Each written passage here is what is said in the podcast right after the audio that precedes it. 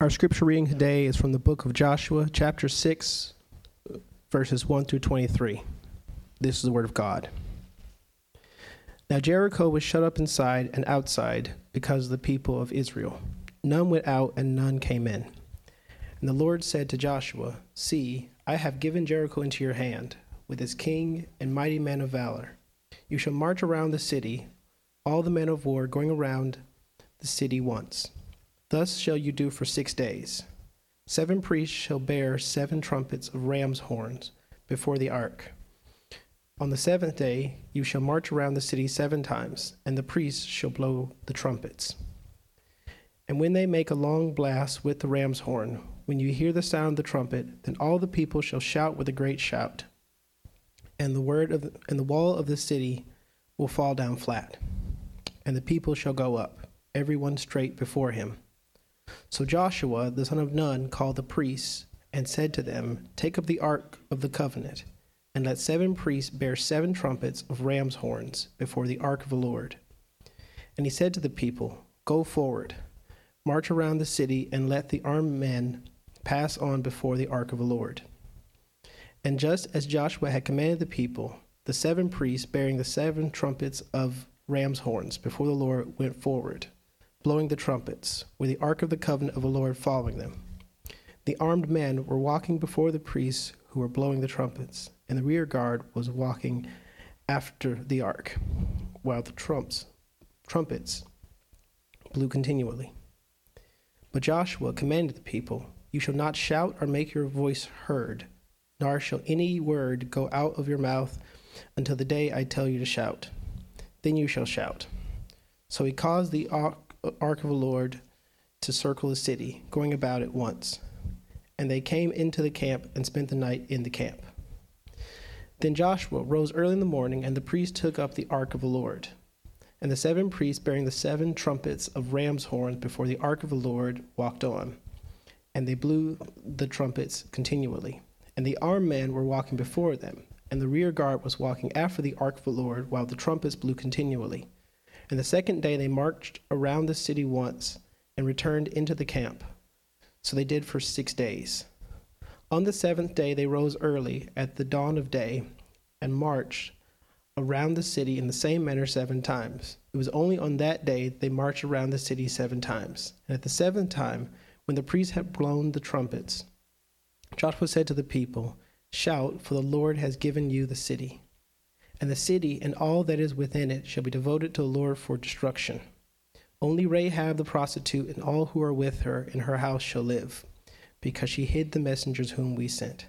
But you, keep yourselves from a thing devoted to destruction, lest when you have devoted them, you take any of the devoted things, and make the camp of Israel a thing for destruction, and bring trouble upon it. But all silver and gold and every vessel of bronze and iron are holy to the Lord. They shall go to the treasury of the Lord." So the people shouted, and the trumps, trumpets were blown. As soon as the people heard the sound of the trumpet, the people shouted a great shout, and the wall fell down flat. So the people went up into the city, every man straight before him, and they captured the city. Then it devoted all in the city to destruction, both men and women, young and old, oxen, sheep, and donkeys, with the edge of the sword. But to the two men who had spied out the land, Joshua said, "Go into the prostitute's house and bring out from there the woman and all who belonged to her, as you swore to her." So the young men who had been spies went in and brought out Rahab and her father and mother and brothers and all who belonged to her. And they brought all her relatives and, and put them outside the camp of Israel. The grass withers, the flower fades, but the word of our Lord, our God, will stand forever. Uh, there we go. Since February, we've been shocked by the needless war being waged in Ukraine. In many ways, the actions of Vladimir Putin seem senseless. Uh, but what if he were to get on television and, in an effort to explain his reasoning, said, "Well, the reason that we're attacking you is that our God said that this land is ours. So you can leave your cities and homes, uh, or we're going we're going to have to kill you." This would not be very convincing diplomacy uh, by any means. Now, there are few stories in the Bible as challenging and as troubling to modern readers as God's command that the Israelites should do away with the Canaanites and take over their land. Why would God send his people to take the land that belongs to another nation? Does this qualify as genocide? Is this the same God that reveals himself in the life, death, and resurrection of Jesus? And if Jesus says to love your enemies, why does God declare war on so many people in the Old Testament? This is the task before us today. How are we meant to see the kindness and severity of God in the conquest of Canaan? Well, as we know, the Bible tells a unified story. And like all stories, we can't just jump into the middle of this one, because this conquest has a context. And that context takes us to the very heart of the story of the Bible. In Genesis chapter twelve, God chose one man, Abraham, and promised that through him and his family, all the nations of the world would be blessed. God then told Abraham that his descendants would inherit this land that he was inhabiting, which was currently inhabited by the Canaanites, so that as one people group, Yahweh would be their God, and he, uh, they would be his people. After the exodus from Egypt, the covenant commands of Mount Sinai, and forty years of wandering in the wilderness, Moses passed his leadership to Joshua. And this is what we've been considering for the last few months as we've been studying Joshua. Because the first literary unit of Joshua from chapters one through five is about Joshua becoming this new leader of Israel. But now we're entering a new stage of the book of Joshua, a new literary unit. And we see here Joshua's job was to lead the people across the Jordan River into Canaan and secure the land that God promised Abraham. The plan was that Abraham's descendants would be a blessing to all the world, right? God even called them a kingdom of priests, and that this land was going to be the place where this royal priesthood would begin. The only problem is the land was full of other people who were not part of this agreement, and they didn't want to leave. And here's where things get confusing for us. Starting a war, destroying major cities, that seems to be the opposite of being a blessing. How does killing the Canaanites fit into Israel being a kingdom of priests and a blessing to all nations? So I hope you have your Bibles open this morning to Joshua as we consider these things together. First thing I want us to consider this morning is that we have a new generation with a new test before them. And God is presenting this new generation of Israel with a new test. The theme of testing in Scripture is nothing new. We see it almost on page one with the man and the woman and two trees in a garden. We see it in every major narrative of Scripture. And testing in Scripture is never meant to be this idea of a trick or a trap, but rather it's an opportunity to exercise belief and responsibility. The best way to think about testing comes from Jesus' parable of the talents and the three servants in Matthew twenty-five. Remember, he gives a little bit of money to three different people and entrusts it to them to see what they will do. To those that were faithful and responsible, he says, "Well done, my good and faithful servant." But for the one who was not, Uh, he suffered judgment, separation. Most recently, Israel was put to the test when they approached Canaan for the first time in Numbers chapter thirteen and fourteen. They sent twelve spies into the land, and ten of them come back and say, "It is a good land, but there's no way that we can take possession of this land. The people are too strong, and their cities are too large and fortified." Their report then leads the people to reject going into this land and instead to make plans to go back to Egypt. This rebellion causes the death of an entire generation in the wilderness. And now a new generation stands before these same strong people and these same big fortified cities. Will they trust God to keep his promises or not? And the might of Jericho was not something to be taken lightly. So this was a fortified city that covered approximately thirteen acres. It was very big. Would have taken about an hour to walk around. Uh, in Deuteronomy one twenty-eight, we read that from the perspective of the people, these cities were fortified to the heavens. They were huge. And can you imagine if you're standing there, seeing these cities, and you know that that's the kind of thing standing in your way? That's intimidating. It's no wonder that just believing in God's promises was a part of the test. Believing in God's word. The text says in, in verse one that Jericho is shut up inside and outside, seemingly fortified to the heavens. Then God says to Joshua, "Look, you see that city? Uh, I've given Jericho into your hands, and its king, and its mighty men of valor. Now, here's what you're going to do." So a new promise and a new test for a new generation. But this kind of raises some interesting questions. And this is a, the second thing I want us to consider. Whose, whose conflict is this? Is this a war of nations? Uh, is this a war of ethnicities or religions? Whose conflict is this?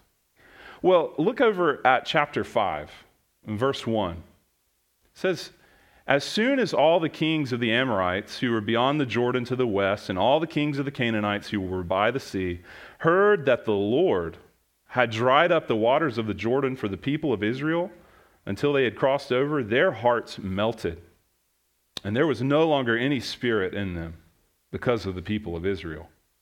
And then look at the last few verses of chapter five. Verse thirteen, "Joshua comes near Jericho and looks up to see a man standing with a drawn sword in his hand." And the interaction there is really important.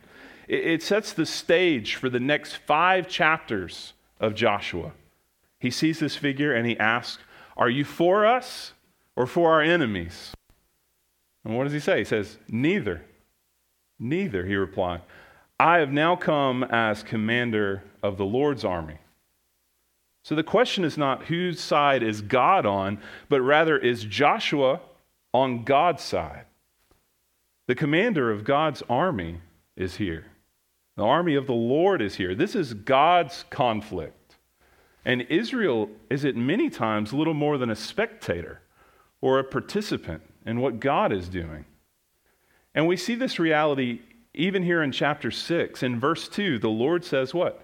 "I have given Jericho into your hand. Therefore, you'll march." There's no if to this. You will do this. Here's your orders to follow. God continues to be the one that's in charge of these conflicts. Uh, throughout all these battles in the next five chapters, God is the one doing the fighting. You can even flip over to chapter ten. If you flip over to chapter ten, you see some of this language. In verse eight, the Lord says to Joshua, "Do not be afraid of them, for I have handed them over to you." Verse ten, "The Lord threw them into confusion." Verse eleven, "As they fled, the Lord threw large hailstones on them from the sky." And verse fourteen, "The Lord fought for Israel." Even the strange tools of their warfare in chapter six reveal that this is not simply just a battle. Grab your swords and go fight the enemy. Notice with me the seven trumpets of ram's horns that the priests are told to carry in chapter six. This is an interesting double word in Hebrew, because trumpet in Hebrew is the word shofar, and with it is this other word, yobel, translated here ram's horns, but it can mean proclamation. So we have shofaret he yobelim, so it's a very particular trumpet. And we have heard of these trumpets before in the story of Israel, but we haven't seen them in action yet. You can turn left in your Bible. I'd like you to do this in Leviticus chapter twenty-five. Turn left to Le- Leviticus chapter twenty-five. In Leviticus twenty-five and verse eight, we read this. Leviticus twenty-five, verse eight. "You shall count seven weeks of years, seven times seven years, so that the time of the seven weeks of years shall give you forty-nine years. Then You shall sound the loud trumpet, shofar, on the tenth day of the seventh month. On the day of atonement, you shall sound the trumpet throughout all your land. And you shall consecrate a fiftieth year and proclaim liberty throughout the land to all its inhabitants.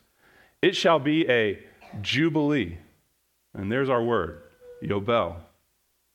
It shall be a yobel for you, when each of you shall return to his property, and each of you shall return to his clan. The fiftieth year shall be a jubilee for you. In it you shall neither sow nor reap what grows or, it's, or of itself, nor gather the grapes from the undressed vines, for it is a jubilee. It shall be holy to you. You may eat the produce of the field. A little side note here. I'm from Pelahatchie, Mississippi, and our town festival every year is called the Muscadine Jubilee. Uh, every September, you can look forward to arts and crafts, country music, and muscadines. Uh, it's a great time. Pelahatchie, Mississippi. Look it up. Uh, I wonder how many people, though, realize the Jubilee comes from this Hebrew word for horns. The Jubilee in Israel was a festival year of liberation and rest.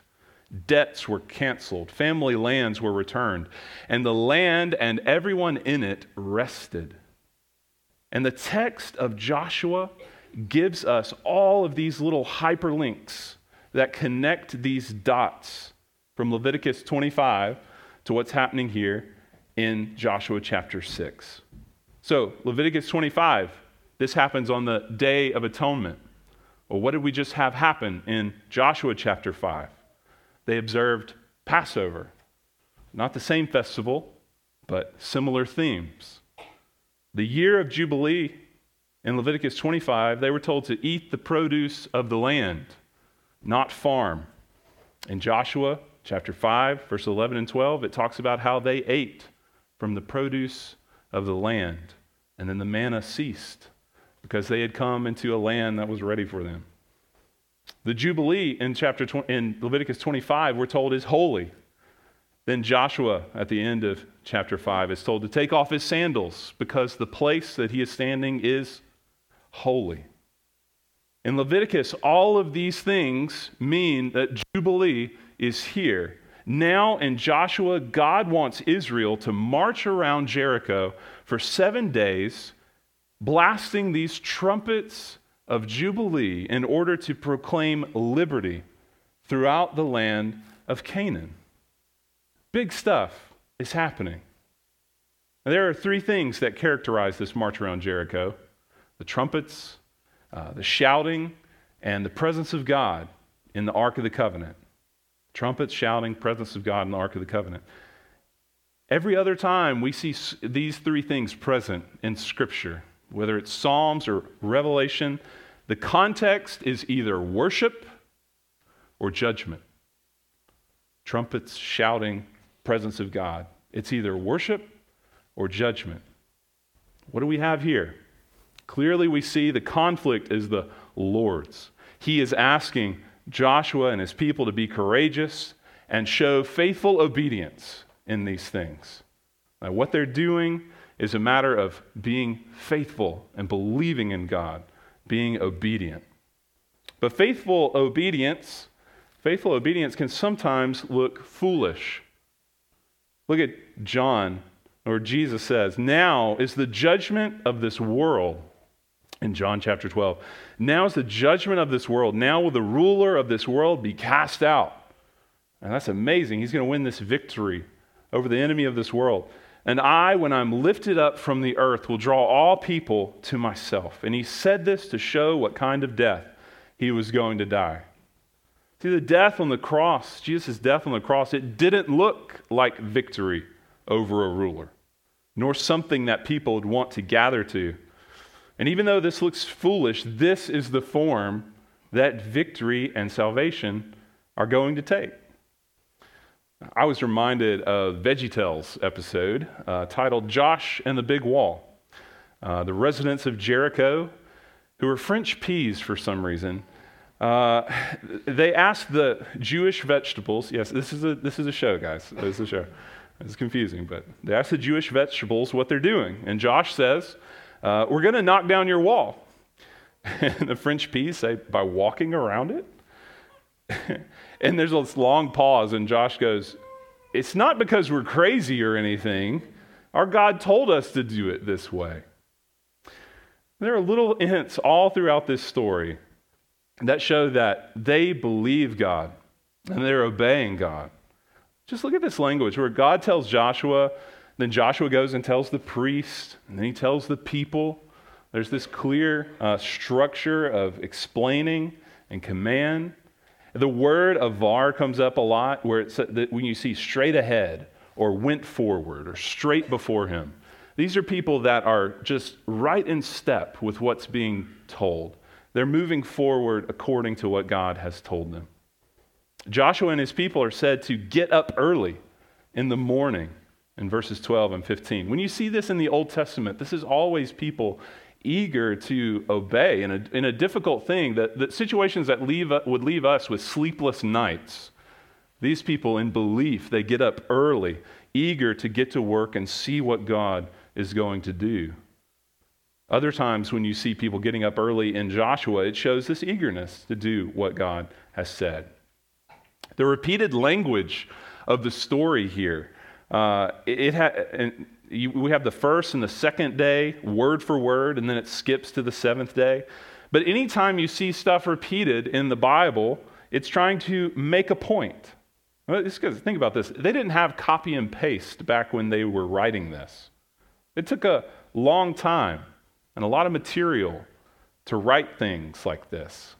And you didn't waste space repeating yourself unless you had a point to make. So the repeated language shows us as well. This is important. Their faithful obedience, it's faithful obedience, this is commendable, exemplary even. We also should faithfully obey in similar ways. The author of Hebrews says this, we desire each one of you to show the same earnestness, to have the full assurance of hope until the end, so that you may not be sluggish, but imitators of those who through faith and patience inherit the promises. Faithful obedience, persistence. Can you imagine being inside the city of Jericho, though? This tension builds day after day. There's this growing sense of inevitability. And the question is, will the people cry out for mercy, or will they resist God of Israel? Warren Wiersbe said, every wonder that God performed and every victory that God gave his people was a witness to the people of the land, but they preferred to go on in their sins and reject the mercy of God. Read with me in Joshua chapter six, verse sixteen. It says that at the seventh time, when the priests had blown the trumpets, Joshua said to the people, shout, for the Lord has given you the city. So the people shouted, and the trumpets were blown. And as soon as the people heard the sound of the trumpet, the people shouted a great shout, and the wall fell down flat, so that the people went up into the city, every man straight before him, and they captured the city. But how did the walls fall down? I mean, every good five-year-old is going to ask this question, right? Was it loss of structural integrity? Was it an earthquake? The loud shouting? I feel like some of my kids' shouting can bring down walls sometime, right? The Bible actually tells us how the walls fell down. But it's not here, though. It's in Hebrews chapter eleven. Hebrews chapter eleven, verse thirty says, by faith, the walls of Jericho fell down after they had been encircled for seven days. By faith, the walls of Jericho fell down. What did that faith look like? That's what we've been saying here. It was obedient. It was straightforward. It was patient. It's kind of the flavor of our faith that we practice. But thus ends the Sunday school portion of our sermon this morning, because I'm not shying away from Joshua's commands in verses seventeen through nineteen, nor the people's actions in verse twenty-one. So take a deep breath, and let's talk about divine violence and these conquest narratives, because this is where we're going to be for the next few weeks. So I want us to have the right frame of thinking as we approach these texts. What do we do with these stories where obedience looks like vengeful violence? Is this justice or is this cruelty? This is an extremely complicated issue for many reasons. It raises historical questions, challenges in our interpretation. It also generates theological questions about the character of God. And I don't think that our time this morning on this topic can satisfy everyone's questions. And I have honestly spent a lot of time wrestling with these conquest stories over the years. And, and there's a lot that I'm still unpacking. But I want to build some of this framework in your mind so that you can explore Scripture fully and engage with objections to these stories as they come up. So let me introduce you to another Hebrew word here, harim. It's H E R E M, it's transliteration. When you see totally destroy, place under a ban, devoted to destruction, this is where this word is coming up. So we have the people of Canaan devoted to destruction. Now, the reasons for this, I'm, I'm going to frame up four thoughts around the conquest of Canaan. The first one is that the reasons for this conquest are very complex. Um, there's a largely untold story between God and the Canaanites that we only get hints of in the Old Testament. And we see that God has been patient with their idolatry. All the way back at the beginning of Israel's story, when God brings Abraham to this land, he makes a promise to Abraham. Uh, this is in uh, Genesis uh, chapter twelve. Then, or fifteen, the Lord said to Abraham, "Know for certain that your offspring will be sojourners in a land that's not theirs and will be servants there, and they will be afflicted for four hundred years. That's what happens in Egypt. But I will bring judgment on the nation that they serve, and afterward they will come out with great possessions." That's the Exodus. "As for you, you shall go to your fathers in peace. You shall be buried in a good old age. And they shall come back here in the fourth generation." And then he says this, "For the iniquity, guilt, the sin guilt of the Amorites," or the Canaanites, the type of the some of the Canaanites that were there, "it's not yet complete." The sin guilt, it hasn't reached its full measure. God is not finished showing patience to these people. And this patience is similar to how God is patient with Pharaoh for generations, giving Egypt ten final chances to turn back and obey. God's been patient with them, but he's been patient with their, with their religion, their idolatry. He's also been patient with their moral corruption. Leviticus eighteen and twenty describe the Canaanites' destructive religious practices, sexual exploitation, injustice, harmful ritual body mutilation, along with widespread and abhorrent practice of child sacrifice. Canaanite culture was described as utterly corrupt, especially when it came to violence and abuse of the most vulnerable in their communities. The Old Testament presents the Israelites as an instrument of God's justice, not pillagers. This was an act of divine punishment on an extremely corrupt society. So number two, the scope of the destruction. The scope of the destruction and the conquest is actually much smaller than we think. The ancient Israelite conquest of Canaan, it describes a limited event that was unrepeated in their history. The relevant stories that we see are Numbers twenty-one, Numbers thirty-one, and then what we're about to read in Joshua six through twelve, as well as First Samuel fifteen. When anyone talks about the whole Old Testament as being filled with violence and that all these wars are commanded by God, they're drawing false caricatures of the Old Testament.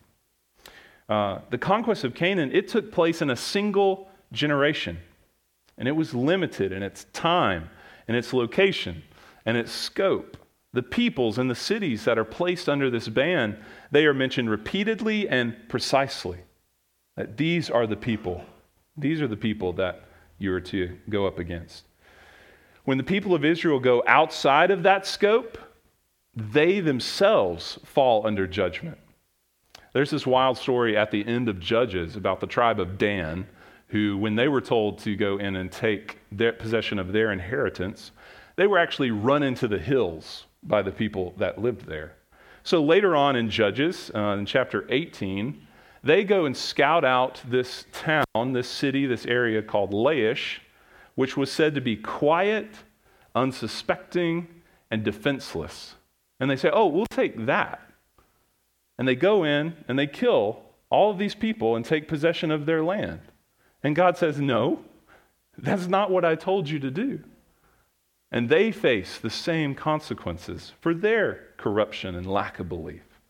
This is not an Israel versus Canaan conflict based on ethnic identity. And the term genocide is not accurate or helpful to describe these battles for a variety of reasons. Mainly, they were told to live at peace with these nations once they came into this land in Deuteronomy twenty. There were many Canaanites who recognized the God of Israel as the Lord of all nations, and they joined the covenant people. Think of Rahab, Ruth, the Gibeonites. This would not have been allowed if it was about ethnicity. The people of Canaan, they were not a unified identity. Their opposition to Israel is what brought them together.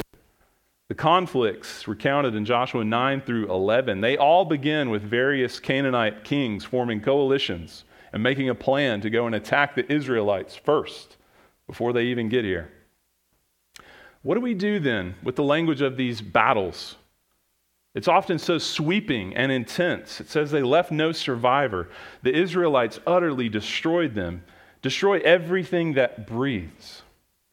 Well, there is good biblical scholarship, along with a comparison of other ancient Near Eastern uh, battle narratives, that shows the biblical authors are using these phrases as intentional hyperbole. You know, they're they're making a statement of, of battle strength, and, and we also have examples of this in Deuteronomy uh, chapter seven. They're told to utterly destroy the people, but then shortly after that, They're said, it says, well, don't intermarry or make treaties with them. Well, I don't know how you're going to marry someone that you've utterly destroyed, so there seems to be some allowance for that. Also, there's these regions of Hebron and Debir. In Joshua chapter ten, it says that when these cities were conquered, none survived. And then it says that Joshua did everything that God commanded him. So whatever just happened, that was good. You did it the right way. But then in Joshua fifteen, it says, it talks about the Canaanites who were living in Hebron and Debir.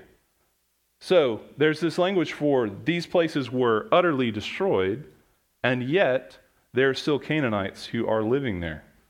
And all the while, Joshua is commended for what just happened in that story.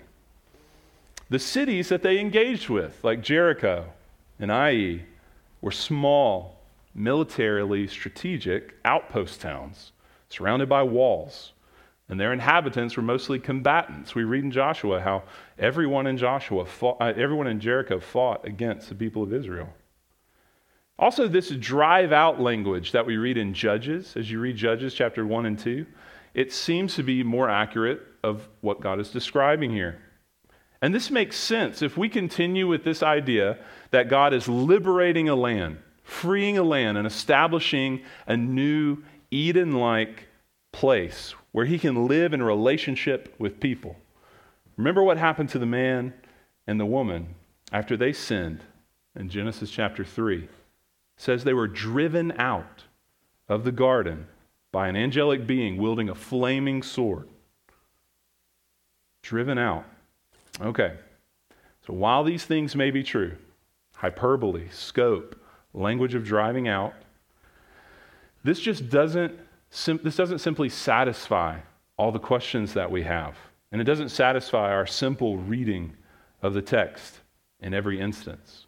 Even our text here today in verse twenty-one, where it says, "Then they harim, they devoted all in the city to destruction, both men and women, young and old, oxen, sheep, and donkeys, with the edge of the sword."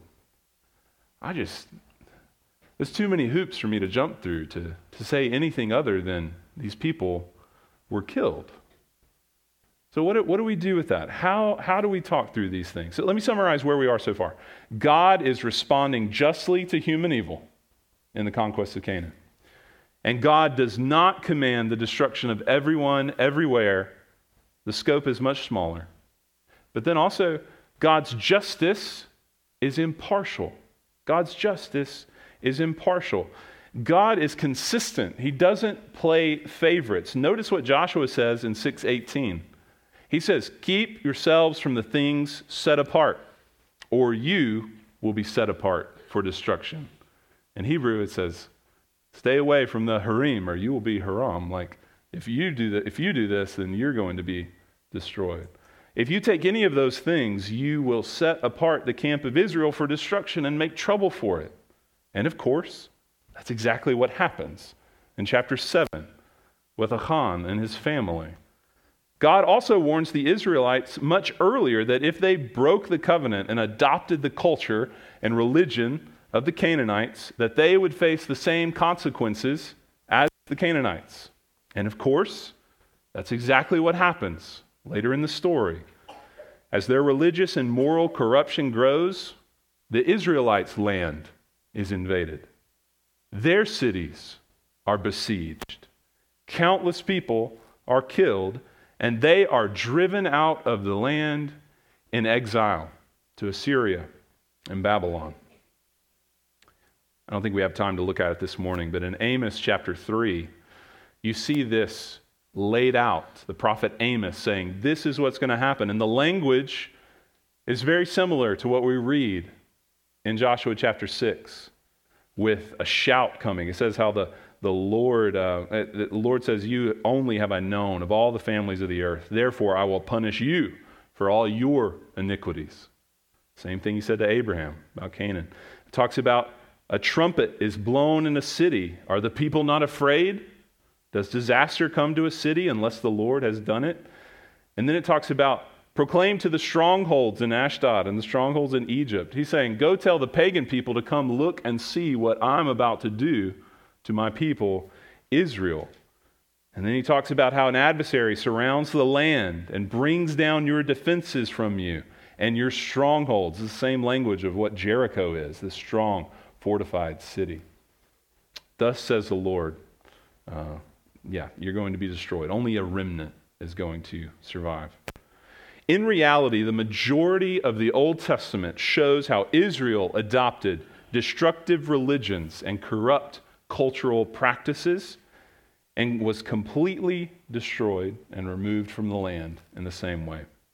Tim Mackey says this, far more generations of Israelites experienced God's justice at the hands of their enemies than the single generation of Canaanites. It is simply a distortion of teaching to say that God is always for Israel and against all other nations. So, God is responding justly to human evil. God does not command the destruction of everyone. God's justice is impartial. And lastly, God's mercy is ever present. God's mercy is ever present. Because the Canaanites can and do turn to God in faith. The literary center of our passage this morning, Joshua chapter six, is Joshua's command to devote the city to destruction. The things in the city are to be considered devoted to the worship of God or destroyed. And intermixed in these commands are instructions to go and rescue Rahab and her family. We met Rahab in Joshua chapter two. She hides the Israelite spies in her home. She was a prostitute, a low member of society, and a Canaanite, born outside the covenant promises of God. And yet, listen to what she says to the spies. Joshua two, verse eight. Before the men fell asleep, she went up to the roof and said to them, I know that the Lord has given you this land, and that the terror of you has fallen on us, and everyone who lives in the land is panicking because of you. For we have heard how the Lord dried up the waters of the Red Sea before you when you came out of Egypt, and what you did to Sihon and Og, the two Amorite kings, you completely destroyed across the Jordan. When we heard this, we lost heart, and everyone's courage failed because of you. And then she says this, for Yahweh, your God, is God in heaven above and on earth below. Now please swear to me by Yahweh that you will also show kindness to my father's family, because I showed kindness to you. Give me a sure sign, a sign of truth, in the Hebrew, that you will spare the lives of my father, mother, brothers, sisters, and all who belong, belong to them, and save us from death. And then the men answered, we will give our lives for yours. If you don't report our mission, we will show kindness and faithfulness. Here's your last Hebrew word, chesed, steadfast love. This is the covenant love of God and his people. He says, we, we will show you kindness and faithful love when the Lord gives us this land. So they make this quick covenant with Rahab. We'll give our lives for yours. We'll show kindness. We'll show faithfulness. Rahab lived in a house built into the wall of Jericho. And she takes a scarlet rope and she ties it into the window after she lets them down out of that window. Presumably that scarlet rope hung there every day as the Israelites even began marching on Jericho. And she gathers all of her family into her home, waiting and waiting for that promised rescue. She's just thinking, they didn't get me out of here first? Like, I thought they were going to come and get me. And on the seventh day, with shouts and trumpets, everything around them falls apart. And as the dust settles and the men of Israel advance on that city, they see something amazing. The walls of Jericho have fallen. But in the midst of this destruction stands one small section of the wall that God had preserved and shielded. And on it hangs a blood-red rope, marking the home of a family that cried out to God for mercy. Rahab and her family, they are not destroyed. Instead, they become a trophy of God's grace in this story. God chooses to show mercy to one whose unworthiness underscores the riches of his grace. That's low society, prostitute, Canaanite. And he says, that's who I'm going to show grace to. Do we see similar patterns in the Bible? Yes, all over the place. Hagar, an Egyptian servant taken advantage of by Abraham and Sarah, and yet God sees her. Ruth, a Moabite, she's another one of these Canaanites. It's meant to be driven out, and yet she becomes part of the covenant family of God. Even Jesus' interactions with people, the woman at the well, the Samaritan woman, the woman caught in adultery, we see over and over again that God is choosing to show mercy to those whose unworthiness underscores the riches of his grace. Faith rescued Rahab from the destruction and the burning of Jericho. Hebrews eleven thirty-one. By faith, Rahab the prostitute welcomed the spies in peace and didn't perish with those who disobeyed. Faith brings Rahab into God's story of blessing the whole world. They're rescued, they're brought out.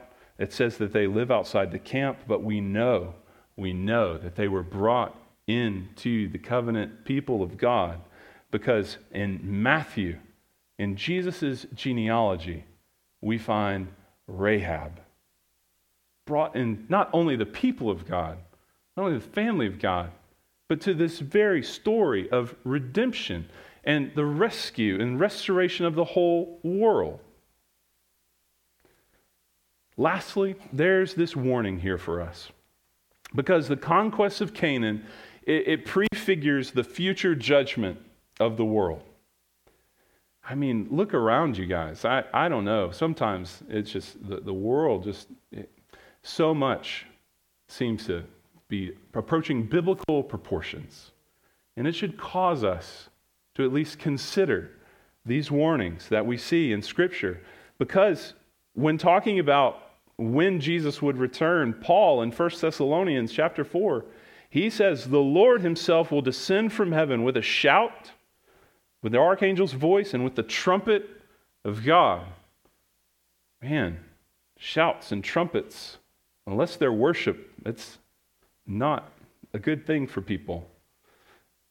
In response to this, the Canaanites, they panicked and they lost heart. But my encouragement to you is don't panic. Confess the glory of God, like Rahab, and cry out for mercy. Jim Hamilton said this, that the overwhelming glory of Yahweh forces those who feel the coming condemnation to risk all they have to seek mercy. Rahab and her family, they came out of Jericho with nothing, but they gained everything. Don't panic. Confess the glory of God and cry out for mercy. And don't lose heart. Look for those in need of saving.